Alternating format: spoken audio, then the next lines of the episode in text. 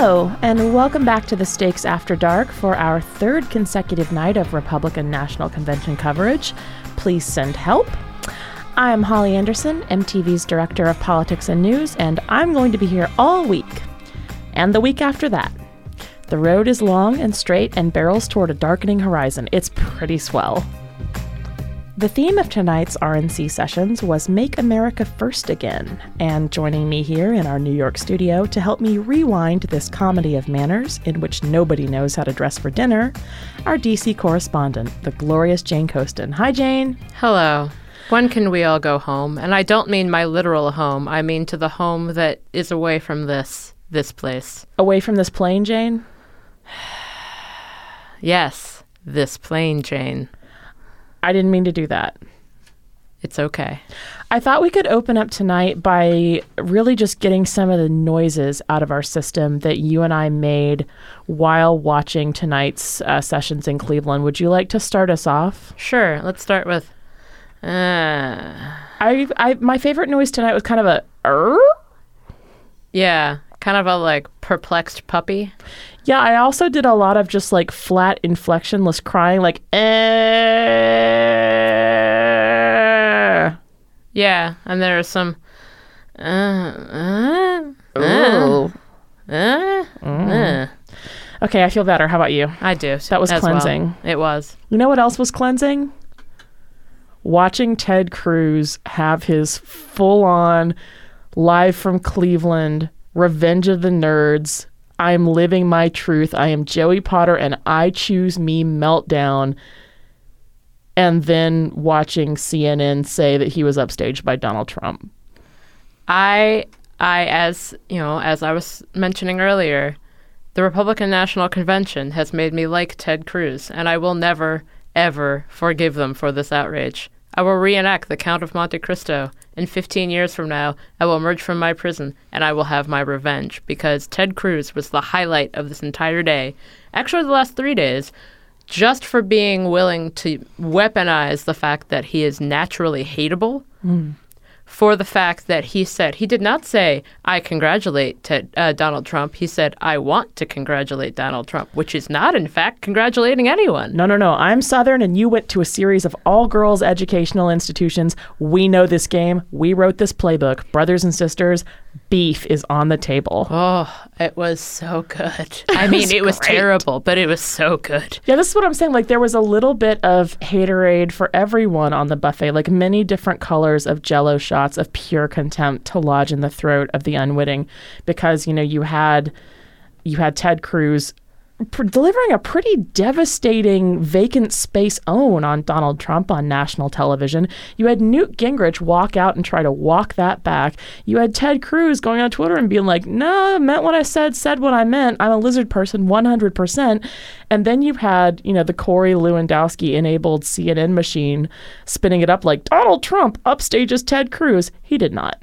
Right. And uh, currently, Trump's attorney is on CNN saying that Cruz just committed political suicide. But it's sort of like he committed political suicide with everyone else in the room, and then, you know, he had all the doors locked. It was basically the end of Inglourious Basterds. I feel like Ted Cruz didn't so much commit political suicide as ascended to a higher political plane. It was beautiful. He has his beady little lizard eyes focused on 2020, and he's maybe the only person that we've seen in the convention that has the correct form of the long game in mind. It was. Like, even Rubio didn't have the guts to show up in person. No. I don't know if Marco Rubio still has guts or if they've been left somewhere in some bathroom in South Florida. Well, that's evocative. Indeed. So let's go. Let's review. And by the way, the events of this day that led up to it, I think, were appropriately prescient for what we ended up seeing unfold on stage. Although they in no way emotionally prepared me for what ended up happening. You know, this was the day in which we had the second consecutive mishap with a flag burning. Uh, our reporter on the ground, Caleb Horton, informed us yesterday that a flag burning that he had been scheduled to attend had been canceled due to low turnout. And today, uh, there was a flag burning that went incredibly hilariously awry and led to this beautiful tweet from the Cleveland PD, which I'm going to read to you now. It's like structured poetry. Protester lit flag on fire, then lit himself on fire, catching others on fire. Flames extinguished by firefighters. No serious injuries. That's wondrous. Anyway, this continued on into the night, uh, this theme of the GOP seizing up and emitting sparks with the house band, our beloved house band, continuing to repeatedly play songs it has not cleared. Uh, I found myself actually grateful to listen to Rick Scott after this band. They brought a country singer on stage who sang like if Johnny Cash had been covered by maybe an Abercrombie house band. It would have sounded like what was coming out of this kid. Uh, but my favorite moment, I think, was when the Mechatron flickered out behind Ted Cruz during his speech. And I thought this was the moment he was going to unzip his skin and reveal his true form. It's the only time Ted Cruz disappointed me tonight. I think my favorite moment has to have been Michelle Van Etten, a multi level marketer who spoke, and everyone on Twitter was just wondering who is this person? What is this person? Is this a person? Where are her hands? What are her hands doing? What is happening? I, I really admire the Trump campaign for putting front and center an avocado farmer and a multi level marketer who claimed to hire 100,000 people but actually employs no one. That is. It's like That's pretty you, on theme. It's true. It's like if you just scraped to the bottom of the barrel and then just went to the barrel underneath it and then scraped to the bottom of that one. Truly a multi level barrel scheme. Exactly. This was a night of contradictions. Uh, we heard endless talk about government overreach, this, and big government spending that. And then we had a video touting the benefits of getting back to space. Do they know where that money comes from? Uh, we had we had Donald Trump's appearances himself. You know, he walked in while Cruz was speaking uh, in an attempt, I guess, to upstage him on television, and then ended with what was basically a tableau of that crazy New York Times article from this morning. Jane, do you want to tell our listeners uh, what the New York Times wrote about John Kasich this morning? Uh, so apparently, Donald Trump Jr. came to John Kasich and asked him if he would be interested in serving as vice president to focus on both foreign and domestic affairs. To which John Kasich said, Well, what would Donald Trump do? Understandably. And his response was, make America great again. Yeah, and so at the end of the night, you know, Mike Pence has been speaking interminably in his tapioca tenor, and Donald Trump strolls out on stage. They do this weird kind of head kiss thing. And then Trump walks right back off stage, presumably into the waiting arms of his helicopter. But it was like watching the future play out in which Mike Pence is actually president in like Christmas pageant tableau form. It was kind of amazing. Uh, it was a night of contradictions that began in Cruz's own speech with him shouting out uh, Muslim freedom of religion and gay rights and bragging about Republicans working to end Jim Crow. Lest we forget, this is Ted Cruz, who once spoke at a rally in which a pastor also appeared who advocated for the death penalty for gay people. Uh, this was Ted Cruz's pivot to 2020, and I gotta hand it to him. And I, I want to be clear. I want to be clear. I want to be cautious. We are keeps we keep piling respect on Ted Cruz. He's still terrifying because, as our own Ezekiel Kweku pointed out this week, at some point, the danger here that we're all going to realize is that somebody's going to run Donald Trump's exact campaign in 2020 and not fuck up. And whether that's Ted Cruz, whether that's Marco Rubio, whether that's Nikki Haley, it absolutely is a specter to be feared. But for tonight, it was really interesting to watch Cruz perform such a naked pivot uh, to the next presidential election and do it all under the auspice of speaking on behalf of a man who insinuated that his father murdered JFK. And who posted, uh, who tweeted about how ugly um, his wife was, which is, uh, it's very interesting watching kind of right wing Twitter react to this, and then half, you know, half of them are like, "How dare he?" At the same time, like, why would he support Trump? Like, Yeah. I mean, it's you know, you kind of understand that at a certain point, you know, clearly Chris Christie wants to be Attorney General, Marco Rubio wants, I don't know, A, a sandwich. Yeah.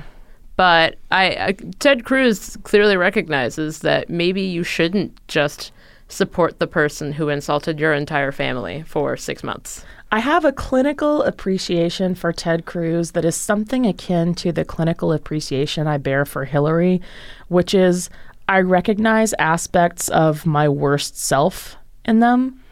and it's it's just like it, it calls to me like on that basic resonant frequency it calls to them this is not to say that i'm for example interested in performing drone strikes on civilian villages or you know that i'm going to run around asking that we advocate for conversion therapy for gay kids but you know they know what they want and they go after it and on that on that dark machine level I, I, I don't know my my antenna twitch a little bit whenever I see either one of them on stage.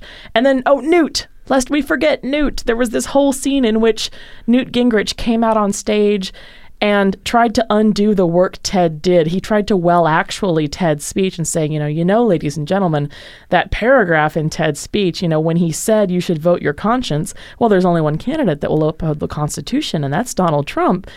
And I don't think anybody in the audience bought it. And No. then Cruz went back on Twitter and said, actually, no, I said vote your conscience, and that's it. Uh, you know, and then we had the reports that were pouring out of the Q after that were just amazing. There were reports that Ted Cruz was banned from Sheldon Adelson's suite. Uh, there were sources telling Dana Bash that a state party chairman was yelling at Ted Cruz, quote, so angrily that they had to be restrained.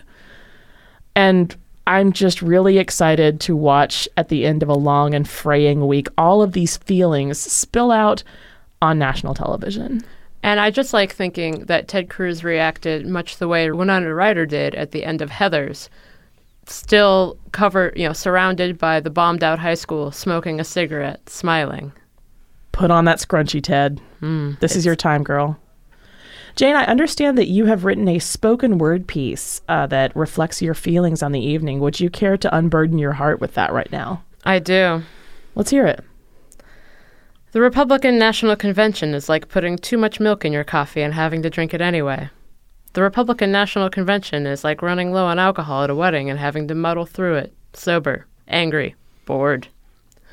The Republican National Convention is Pepsi Max, warm, in a liter bottle. The Republican National Convention featured boos too bored to be effective, like a convention full of ghosts just waiting to clock out and go to happy hour. The Republican National Convention made Ted Cruz sound like a wily outsider. The Republican National Convention booed Ted Cruz for talking about loving America and voting one's principles. The Republican National Convention's video screens broke, and it took us all 30 minutes to realize it because the nonstop flickering and outright failure seemed accurate. The Republican National Convention was highlighted by a woman who employs no people and a son who apparently contains no blood plasma. The Republican National Convention four years ago featured the nomination of a literal Triscuit and got Clint Eastwood. And the Republican National Convention in 2016 likely asked Clint Eastwood to attend the nomination of Donald Trump, and Clint Eastwood suddenly had something very, very, very important to do this whole week. The Republican National Convention is what is left in your refrigerator after avoiding grocery shopping for weeks. It is old mustard. No, it longs to be old mustard, lively and flavorful. I hate the Republican National Convention. Truer words, Sister Jane. Truer words. Let's close this with a long cleansing sigh, shall we?